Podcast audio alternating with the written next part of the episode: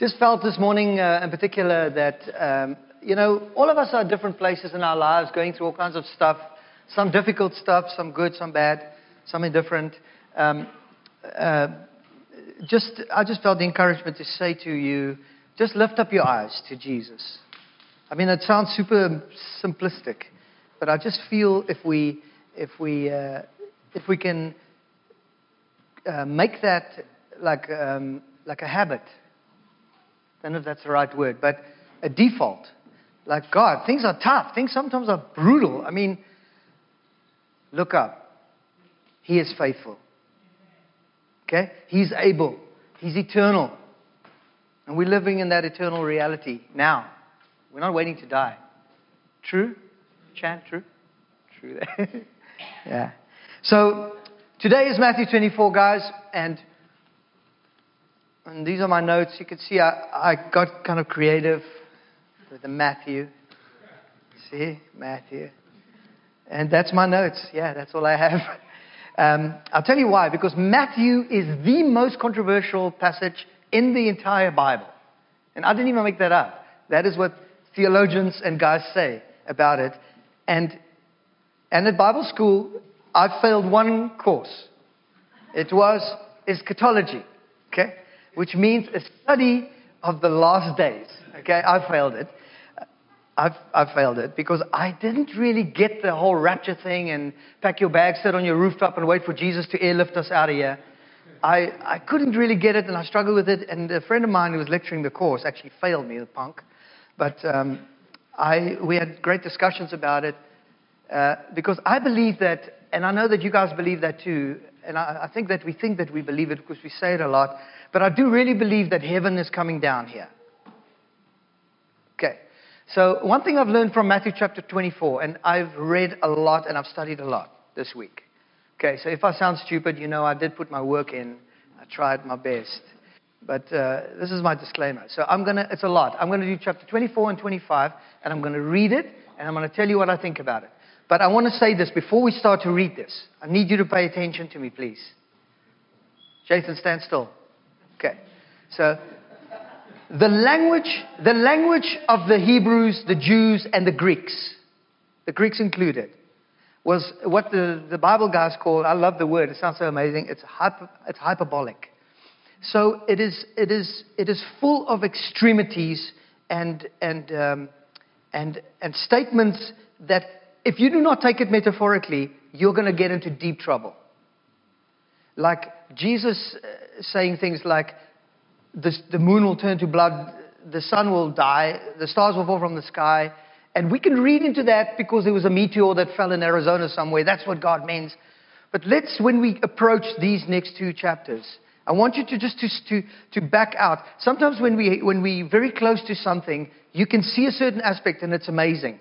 And I think as human beings, generally, we have the tendency to do this in all things. We hyper focus on our own lives and we bring God and all His expanse and His majesty and His glory. And He loves to do that. Nothing wrong with that. But if we only live in that place, then we become smaller and smaller because we want to bring God into our vision of what we have in front of us right now.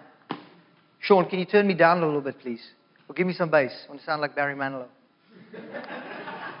Take down the mids. Okay.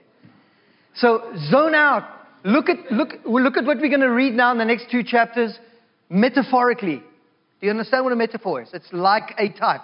And right throughout the Gospels, from the beginning to the end, when Jesus speaks about this glorious kingdom, because we see in Matthew, Matthew 24 here the radical end of an era.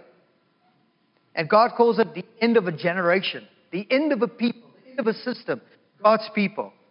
Okay, and the way that things were done. The sacrificial system is abolished in chapter 24 of Matthew. And Jesus became that lamb, as we know, took, who sacrificed his life so that we could live. Not so that we could sacrifice, but so that we could be the living reality of that sacrifice. So hyperbol- hyperbolism is prevalent throughout this. So let's, are you ready to read it? So let's zone out. Did you hear that part that I said? Did you hear that part? So let's not focus here. Okay, let's go. Matthew chapter 24 from verse 1. I'm reading from the NIV, the nearly infallible version. Jesus left the temple and was walking away with his disciples. Now, Jesus, now we know, let me just praise it in chapter 24, 23, Jesus gave the seven woes to the Pharisees, the warnings of those, of those who upheld this system that he came to tear down. You know, just before that, he went into the outer court, which is like a long building on the side of the temple. And I wish I could put a, I should have spoken to Frank to get a picture of the temple up there. But the outer courts of the Gentiles, Jesus went in there, overturned the tables, stopped what was going on there, said, Guys, this has to come to an end. This money making racket to exploit people to come to me is now over. Can you not see it yet? And yet people didn't see it. They didn't see it. And in our lives, lives likewise, it sometimes takes forever. It takes genera- a generation sometimes for us to see differently.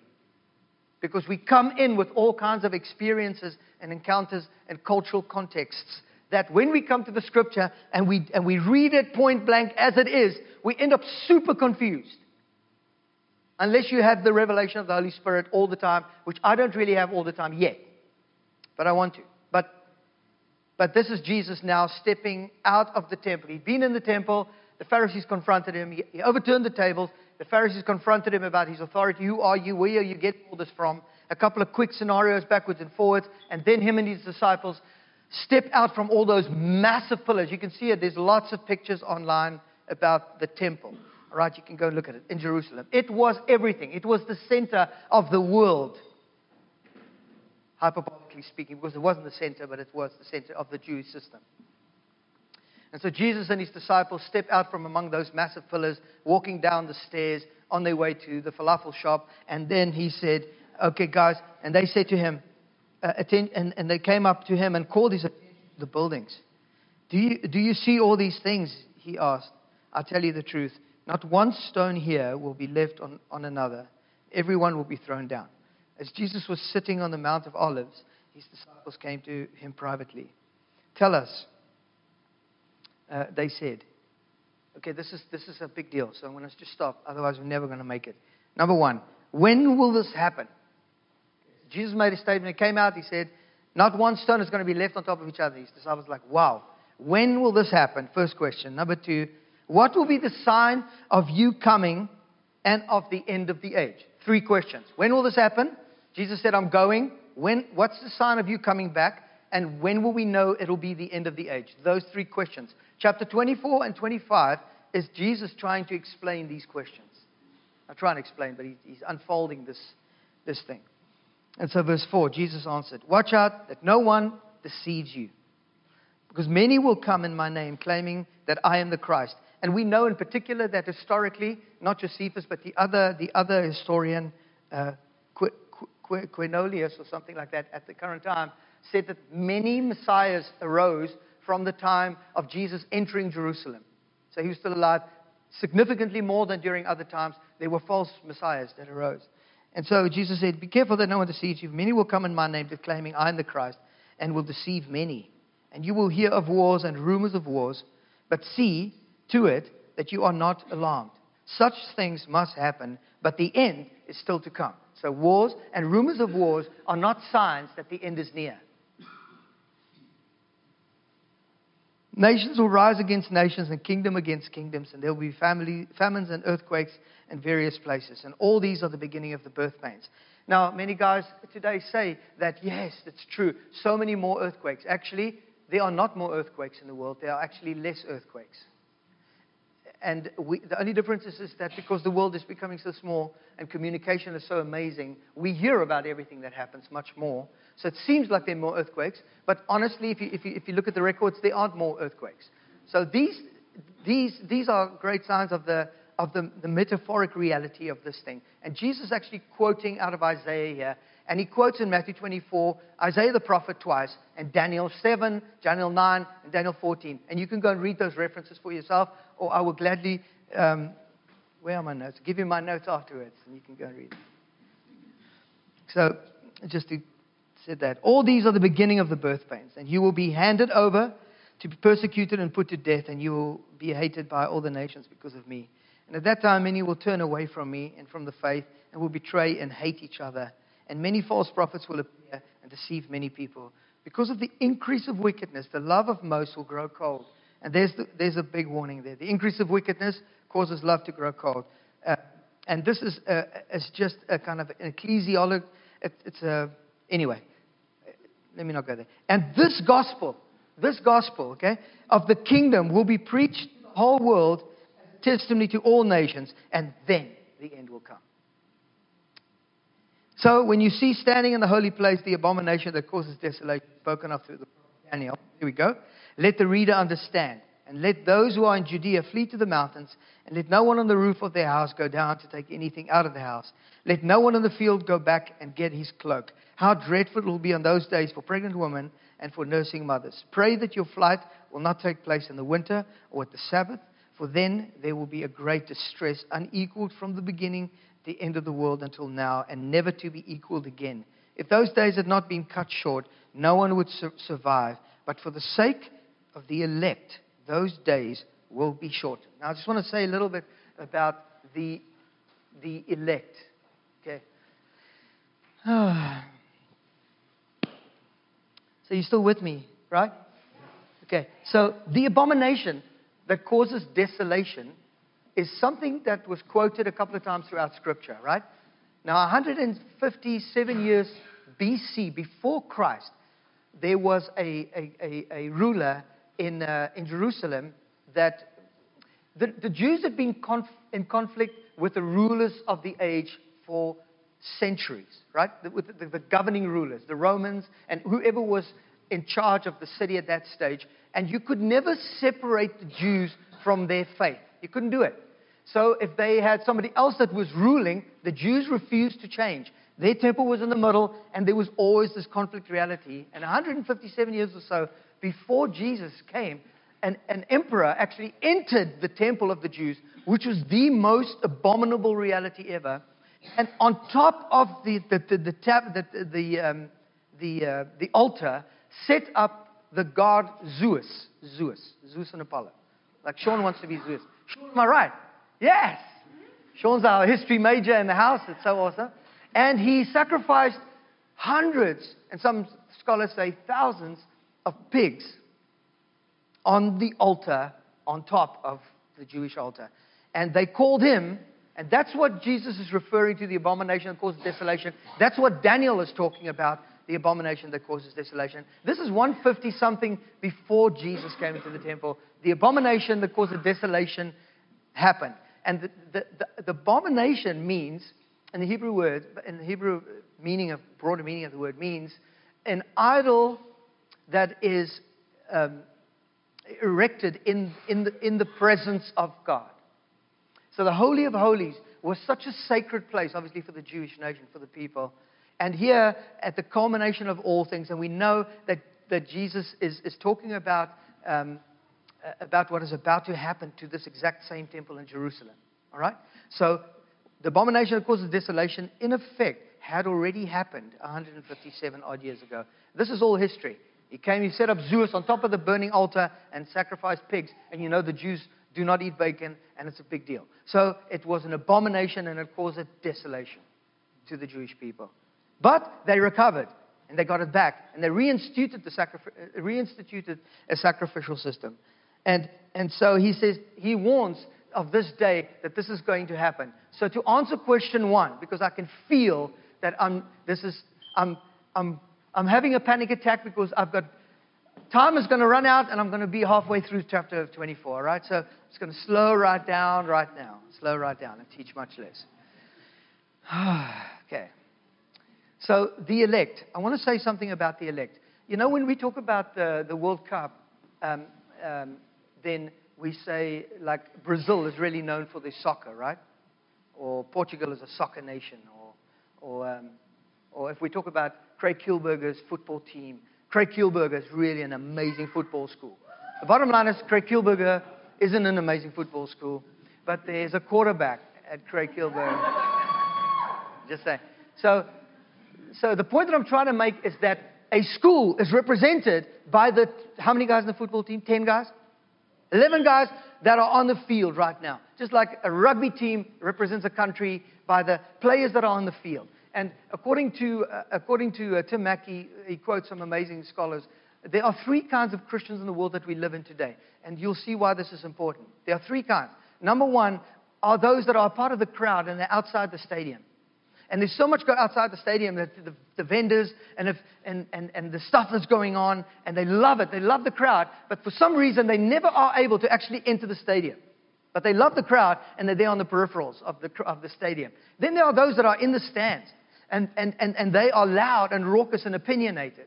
And uh, Levi went to a Blue Jays game with his mate, Aaron, who's like a, a he worships baseball. He knows every player's history, how many children they have, what their scoring rates are, and everything. And he's chirping these players because they're sitting in the second row, and they are, you know, chirping him back. And, and uh, so he knows he's, he's, he's a very verbal, he's a super fan. He knows what's going on. It's amazing. It's fascinating. If you're watching golf with Craig, it's the same thing. He knows every player. He knows what he's going to do. He knows what he's thinking. And I'm clueless, but it's amazing. You, you're almost more intrigued by this guy that's a super fan than the game that's going on. There are Christians like that in the church or believers like that in the church. They have a lot of opinions. And then you have the guys that I want to call the elect of, of Matthew 24. And, and in other places, the Bible speaks of it. Actually, the Bible speaks of it from Genesis to Revelation, which means, which is the first book of the Bible to the last book of the Bible. It speaks about the remnant. Okay? Now, I'm not eschatologically saying that the remnant are those that God are coming to rescue and rip out of this world. Not at all. But I want to say to you that we, even in, within our church, if, if hearts grow cold and there's indifference, like the guy that Eric preached about that entered into the wedding feast that had no clothes on, it's an indifference. That's all it is. He was there, he was present, he loved the vibe, he ate the food, he drank the wine, but he was not dressed for the occasion because he was indifferent. He was the crowd. He was the one outside. He was just swooped up with the whole reality. But those who are engaged in the game, those who are kicking the ball, those who are making the moves, those who have lost focus of the crowd, they are here. They are engaging with the things of God. They are the remnant. And that goes throughout Scripture all the way through. Those who have not been tainted by a secular society, those who, those who are, when there's a prayer meeting, they're there. Those who are looking for opportunities to engage in the church. That's the remnant. And Jesus addresses the remnant here, which is a big deal to me. I love that fact. I love that fact because we are, we are, we are in an era, oh, I don't know how else to say this, where we are parallel to the bringing down of the Jewish temple. I believe that we are in a social era right now where Christendom, if you want to call it that, or the mission uh, or the, or the ministry model of a world, of a, of a world that we live in, is coming down. And many believers are super insecure because they've only known a model, they've not known the Savior, the King, because they're not the remnant. They're not engaged in the field. They've been swooped up with the frenzy that's going on all around, the sociology of the church, but not encountered the presence of God. Those are the ones that will make it through the fire out the other side. You don't have to read much, I promise you, in the Gospels to find this theme repeating itself throughout Scripture. And I must say this to you because the next two parables that Jesus tells to answer the questions of the disciples when will this happen and what will be the sign of your coming are the ten virgins, the five foolish and the five wise, and the servants and the talents, which means there's a remnant. Means there are those that are, that are going to go through stuff out the other side. Glad I got that off my chest. At that time, if anyone says to you, Look, here's the Christ, or there he is, don't believe it. For false Christs and false prophets will appear and perform great signs and miracles to deceive even the elect. If that were possible. See, I have told you ahead of time. In other words, okay, guys, I've warned you. Now you know. I've told you ahead of time this is going to happen. And I'm telling you, so when it happens, you, you, you know what's going to happen.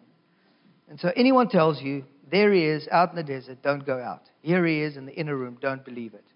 For as lightning that comes from the east is visible even in the west, so will the coming of the Son of Man. Wherever there is a carcass, there the vultures uh, will gather. And immediately after the distress of those days, let the sun be darkened. And this is Isaiah, quoting Isaiah. And the moon will not give its light, and the stars will fall from the sky, and the heavenly bodies will be shaken. Okay, so the, so the,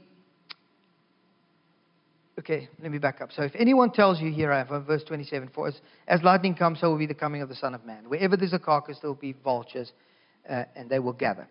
So the answer to question number one is Jesus' words that says, all of this will happen before you die. In other words, within this generation, before the end of this generation, everything that I'm saying to you here right now is be fulfilled. That's pretty plain. Okay, that's my opinion. There are other guys that I, I can't even go there. But for me, Jesus is saying, guys, all of this system is going to be destroyed. You're going to be alive to see it. You're going to be alive to see it. And this is what actually happened historically. Rome was vicious. You know that. Jesus was crucified on a Roman cross by the collaboration of Pilate and the high priest. The Jewish system and the Romans collaborated and the one that wanted a way out of this huge commitment to crucify Jesus, the Messiah, the King of the Jews, was Pilate. He wanted out. The Roman governor said, No, I want nothing to do with this. In fact, his wife had a dream and said, Don't touch this man. He's a good man. And still he did. And he handed it over to the, to the priest. And because of this collaboration, Rome killed Jesus through the Jews. You get the mix, right? But Rome used to do this. Um, um, what do you call it? There are all kinds of revolts in a town all the time. It's an in, uh, insurrection. So there are all kinds of things that pop up all the time with the Jews and the Romans. They were always bickering and always fighting. And, and, and, and the high priest was the liaison with the Roman emperor all the time. So he would bring the case of the Jews before the Roman governor who was ruling fiercely, violently, and viciously. And if there was an insurrection that was too much, then they would randomly randomly go throughout, and I saw this on that AD series as well, uh, that on Netflix, AD. It's an amazing show. They would randomly go and pick people, take them outside the city, and crucify them.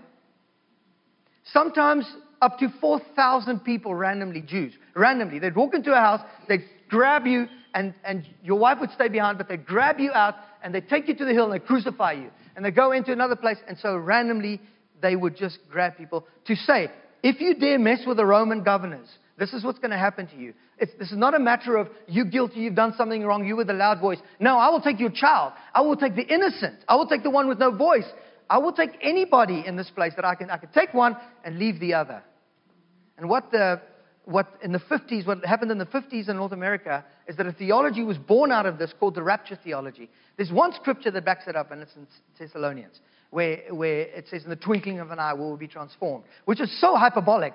It is, it is a stretch if you really slowly read and studied all the cross references to it. So Jesus is definitely, in my opinion, not talking about a rapture. And is God coming again? Is Jesus coming again? I do believe he is coming again without a doubt. But I don't believe in that kind of a rapture where one is taken and one is left. If you, I'd love to chat to you about that if you don't agree. But he's talking clearly here that the one that is taken is the one that is going to be crucified outside the city. And what they used to do, after all these people would be dead, they would literally insult the Jews so much because death and burial to the Jews, just like many other cultures today, was so sacred where they were buried. And that's why Jacob's bones were carried with Israel until they came into the promise where he was buried. Because it was such a big deal where you were buried. They would take all these bodies off, dig a big hole, and sometimes not even dig a hole. You can read all this, it's historic. It's, there's lots of that. And they would pile them up on a hill, and the only way that the loved ones would find, would, the families would find their loved ones, that was one was left and one was taken. It was nothing to do with, the, with the, Jesus rap, rapturing people and meeting them up in the sky. It's hyperbolic language. You've got to see that. It was Roman rule that came and took them.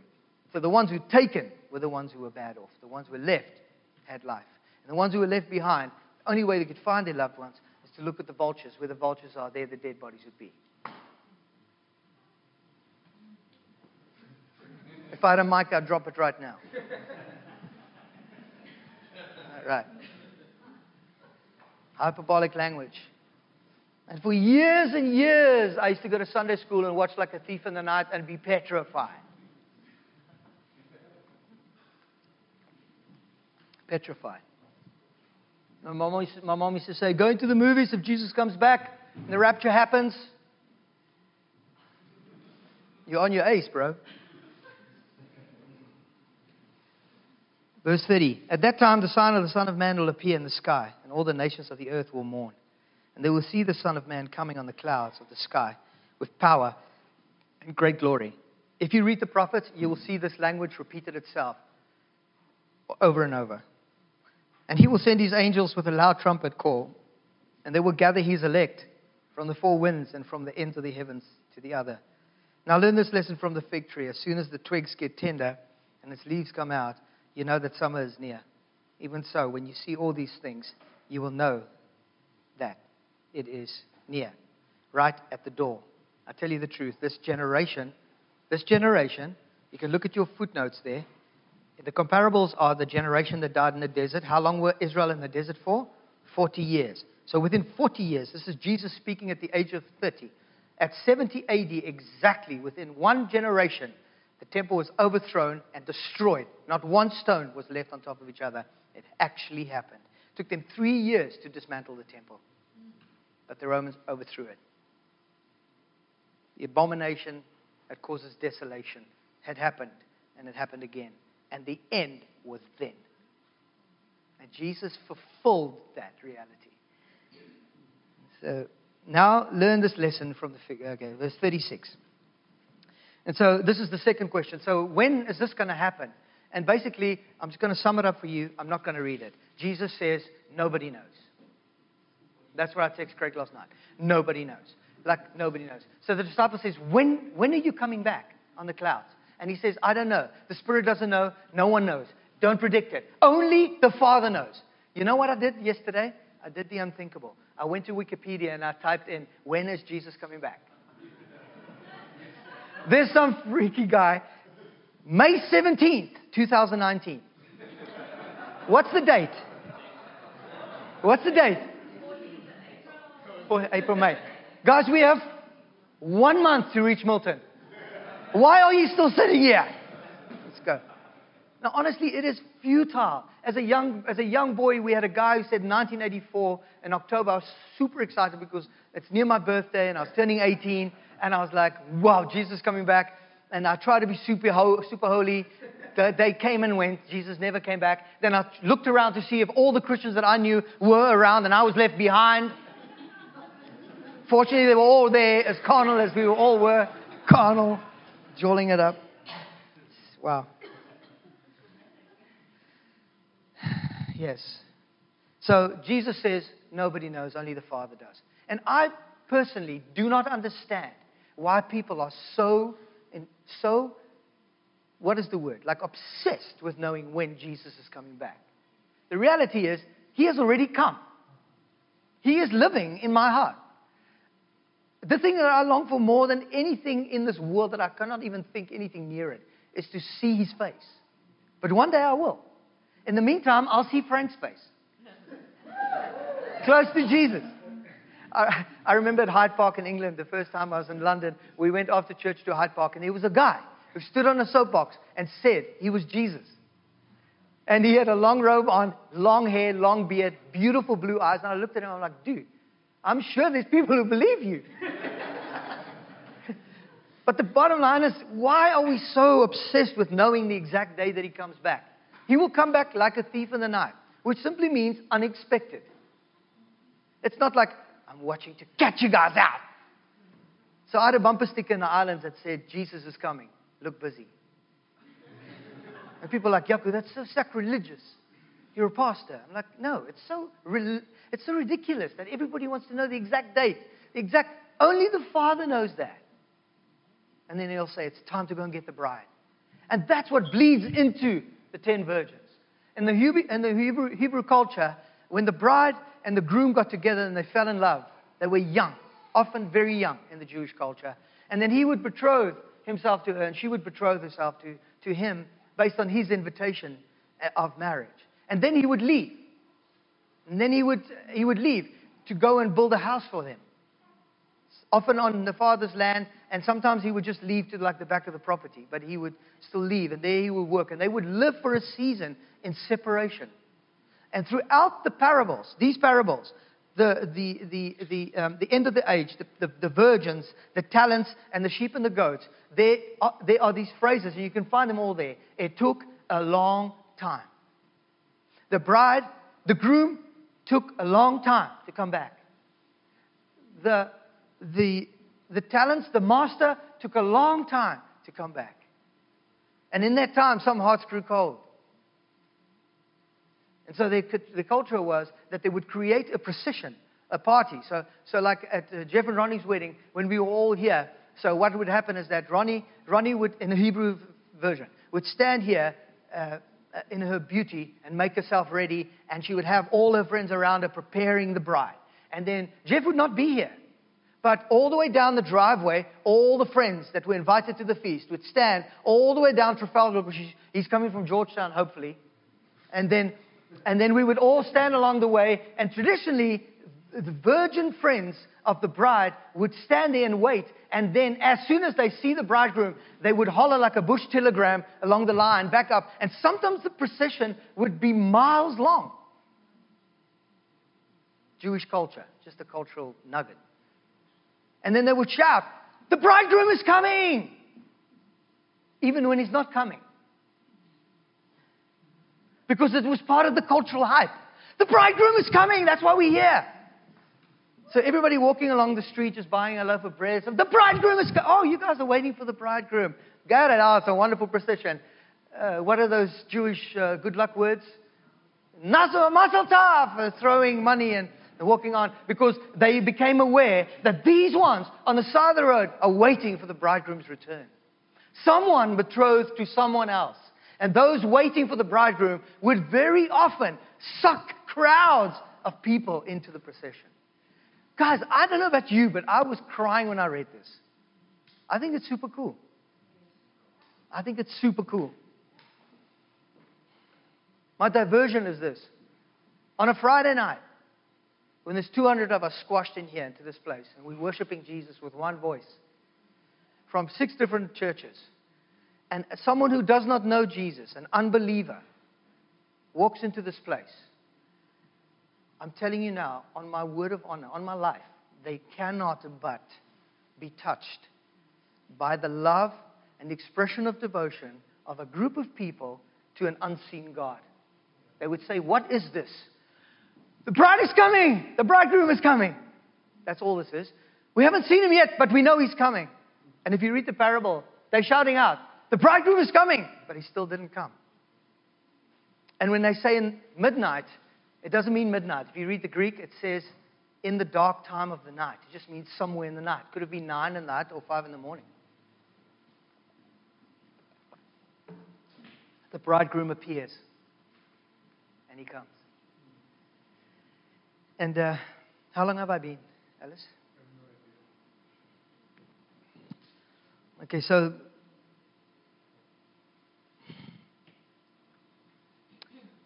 So the last thing I'm going to say about the ten virgins, there were five wise ones. The Bible calls them wise, and five foolish ones. The foolish ones um, are the ones who would not listen.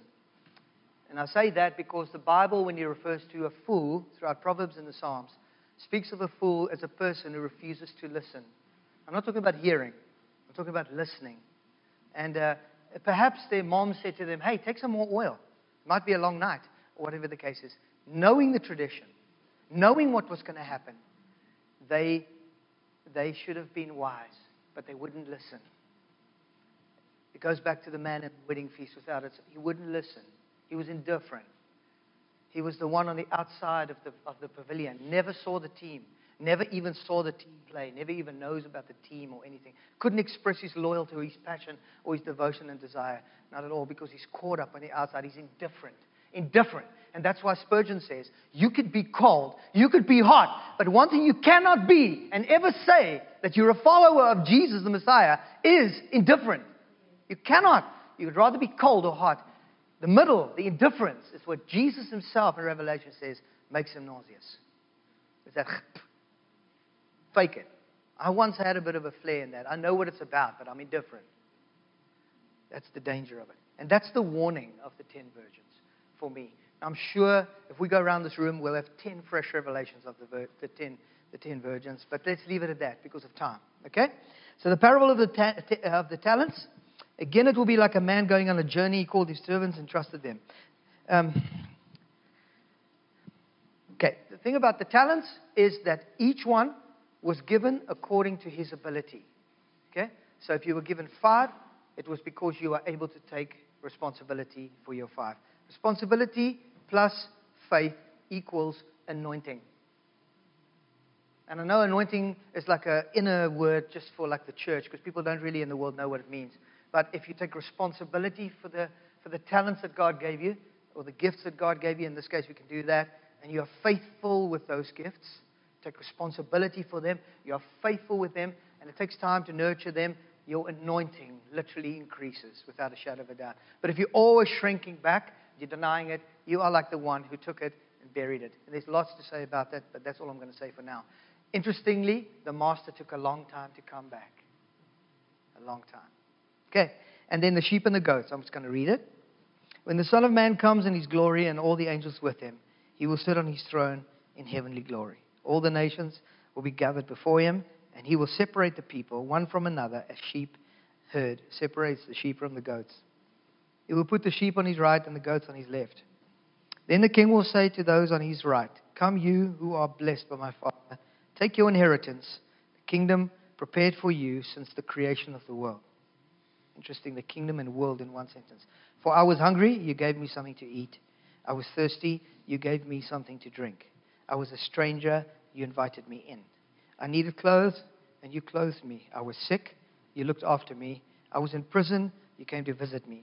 Then the righteous will answer him, Lord, when did we see you hungry and feed you, and thirsty and give you something to drink? When did we see you a stranger and invited you in, or needed clothes to clothe you, and you needed clothes? When did we see you, you sick, or in prison, or and, and go to visit you? And the king will reply, I tell you the truth, whatever you did for one of the least of these brothers of mine, you did for me. Then he said to those on his left, Depart from me, you who are crushed into the eternal fire prepared for the devil and his angels. For I was hungry, and you gave me nothing to eat. I was thirsty, you gave me nothing to drink. I was a stranger, you didn't invite me in. I needed clothes, and you didn't clothe me. I was sick and in prison, and you didn't look after me. They also will answer, Lord, when did we see you hungry or thirsty or a stranger or needing clothes or sick or in prison and didn't help you? And he will reply, I tell you the truth. Whatever you did not do for one of the least of these, you didn't do it for me. Then they will go away to eternal punishment, but the righteous to eternal life. We were in Haiti, um, in prison, and um, the prison was absolutely jam packed with people. Chan and Debs led a team there. We went with them. And um, it was one of the times where I just became so aware of, uh, of, uh, of doing to the least. And I'm not saying this from a, like a, like a, a secular point of view. I just genuinely was overwhelmed with the reality that us just going there and, um, and, uh, and being there was a big deal. And I remember one thing. I remember telling the guys, because I felt that there, I don't know if you remember, but the prisoners, the doors were like small steel doors, and, and there was like, I don't know, 20 guys in the room. And then they would squash to the door, all of them. They just wanted one eye out the door. So all you saw was this, this, this, this door with steel bars and faces and arms out. And I just feel, I just felt at that particular time, I didn't know what to say to these guys. It could be awesome. Levi said something. Rebecca sang a song. It was just a beautiful time of God um, communicating to these men that they are loved and they, that they are not lost. But I remember feeling that we need to touch these guys' hands, right? So my, my memory is of this is that uh, the team was just holding onto these guys' hands, you know. And, uh, you know, there was little Sarah with a, she was small in those days. When was that? It was like five years ago, wasn't it? Yeah, she was so small, and, you know, I remember her hair was like tied up and she was just holding a guy's hand at the top there. And um, I don't know, these things are just imprinted in my mind. And for me, it is just what you're willing to do to the least of these, not as a trophy. Please, God, let us never, ever, ever take another selfie with a needy person, but just because we wanted to be that expression. The interesting thing about this parable is that the righteous were not aware, and neither was the unrighteous. Does it make sense to you? It's the same kingdom premise as You got five, and I got one. But you got according to your ability, and you got according to your ability. So, in effect, in the kingdom currency, you got the same. So, so the kingdom currency must be the thing that starts to govern our thinking. What we do to the least of these, even if we're not aware of it. It's wonderful. The Lord knows that. That's the sign of the righteous, that we become aware. The unrighteous, says there in verse uh, 44, did not see the Lord in the people. The righteous were unaware, unaware that they were even doing this because they were just doing it because we are the representation of Christ. Amen. Jeez, guys, you've got a lot of study to do with chapter 24 and 25, okay? So we're coming to the end of Matthew. I wanted to just say something uh, quickly about one, and then I'm done. So the one thing, um, so yeah, there are like five or six churches represented. There might be more people that arrive on the night, and um, we're going to have to get logistics right, okay? I'm so grateful that Debs is, is, is running with the coffee shop side of it, and she's got a little team of baristas and people that'll help and serve there. But, um, uh, but I would love for all of you to come. I would love for all of you to bring your children. Don't say my, my children, no, no, bring your children. This is the culture that we're wanting to build. It's unity and it's focused on Jesus. On Thursday, on Thursday, if you are free, please, we need help because we are expecting a lot of people. So, according to some of the other guys, between two or three hundred people. So, we'll have to move a lot of the pews out. We're going to set up the stage in the middle. We need help to carry stuff to, to, to set it up in the middle. If you have a lamp that is about this high, that's cool, not, a, not a blaring IKEA one that's in your eyes, but something that's soft to the 40, we'd love for you to please. We need like four or five of them just to put in the middle. We're going to only have those ambient lights on. And lastly, very importantly, if you can please, if you don't mind, if you could carpool with somebody, that'll be super helpful. There's no way we're going to fit in here. And because of spring, we can't go onto that grass. It'll, it'll destroy the, the cemetery, and then we're in big trouble. So we're going to park here. We are hoping to talk to Monica next door in the, in the, in the golf course to go down there. If you want to help me on the night with parking, that'll be amazing. You have to be here at 5.30. And please tell me before that so I can know more or less how many guys, because we're going to need people to park. If you could carpool, that'll be amazing. You could either park at Terra and carpool, or you could park at the golf course. But don't park at the golf course yet. I have to confirm with Al. We'll email the church. All right, Friday night starts at 7 o'clock. Coffee shops open at 5.30 if you want to come along. All right. Let's pray and close. Who's excited about Friday night? Jules. Okay.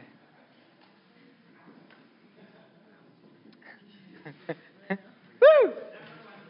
Number one fan. She's a super fan.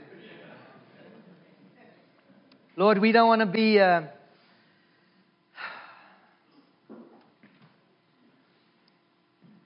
yeah, Lord.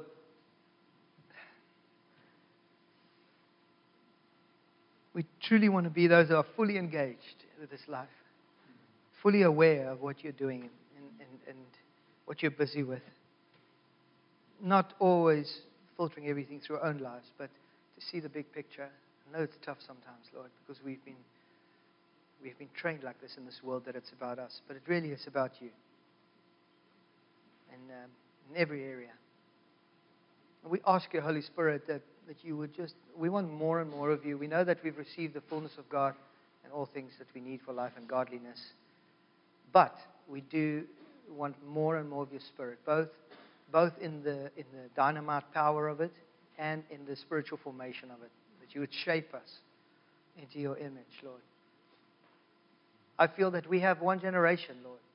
Well, I have one generation, and I'm dead. And so does everybody here, probably. But in that generation, maybe two generations, Lord, I pray that there would be a shift closer to the kingdom of heaven being on earth. In Jesus' name. And so we call those things that are not as though they were in this context of the kingdom coming to earth in Jesus' name. In Jesus' name. Lord, I'm so thankful for what you're doing in the spirit of unity and that we hardly even tried it. And now there's a bunch of churches coming together, literally to, to, to worship you. To worship you. To sing and be together and meet each other, encourage each other, strengthen each other. Thank you, Lord, for that. Thank you, Lord. Thank you for your word. Thank you that, you, that the temple was overthrown. You became that temple. And though they nailed you to a cross three days later, you rose as the temple. And it's never changed. And you've invited us into that wonderful story. It's, it's mind blowing. Thank you. Holy Spirit, thank you for that. We want all of your kingdom with you at the top of that as the king. So we bow our knee, we delight to obey, and we bless you, Lord. We have all authority over every spiritual power and principality in this place. We do. Even generationally, things that have bound us and blinded us, we have the power to tear those down as your word is revealed to us by your Spirit. We say, Come, Lord. We want to play the game. We're ready to play the game. You know what I mean when I say play the game, right? The real game. In Jesus' name. Amen.